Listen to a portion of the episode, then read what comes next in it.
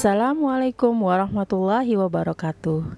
Bertemu lagi anak-anak. Kali ini materi kita adalah gaya. Kalian tahu apa itu gaya? Ya, gaya adalah suatu tarikan atau dorongan yang menyebabkan benda bergerak atau berubah bentuk.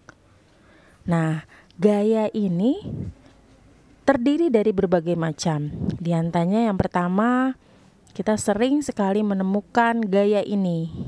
Dia adalah gaya gravitasi, di mana setiap kali benda jatuh pasti akan menuju titik pusat bumi.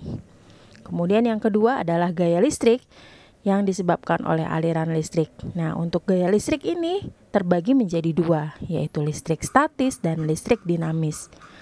Listrik statis biasanya akan kita temukan ketika kita menggosokkan se sebuah benda misalnya penggaris ke rambut kita, kemudian kita tempelkan penggaris yang sudah digosokkan ke rambut kita ke kertas.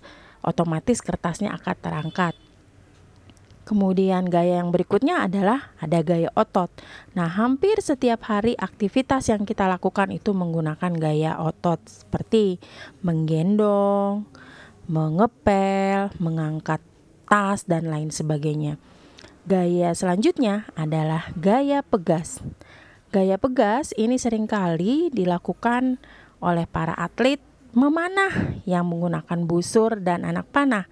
Ketika menarik anak panah di busur dan kemudian dilesatkan, gaya pegas sangat berpengaruh.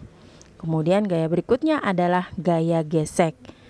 Gaya gesek ini sering kali terjadi ketika kita berjalan. Kita lihat kalau sehari-hari kita menggunakan sepatu, sepatu kita lama-kelamaan akan menipis. Itu disebabkan karena adanya gaya gesek.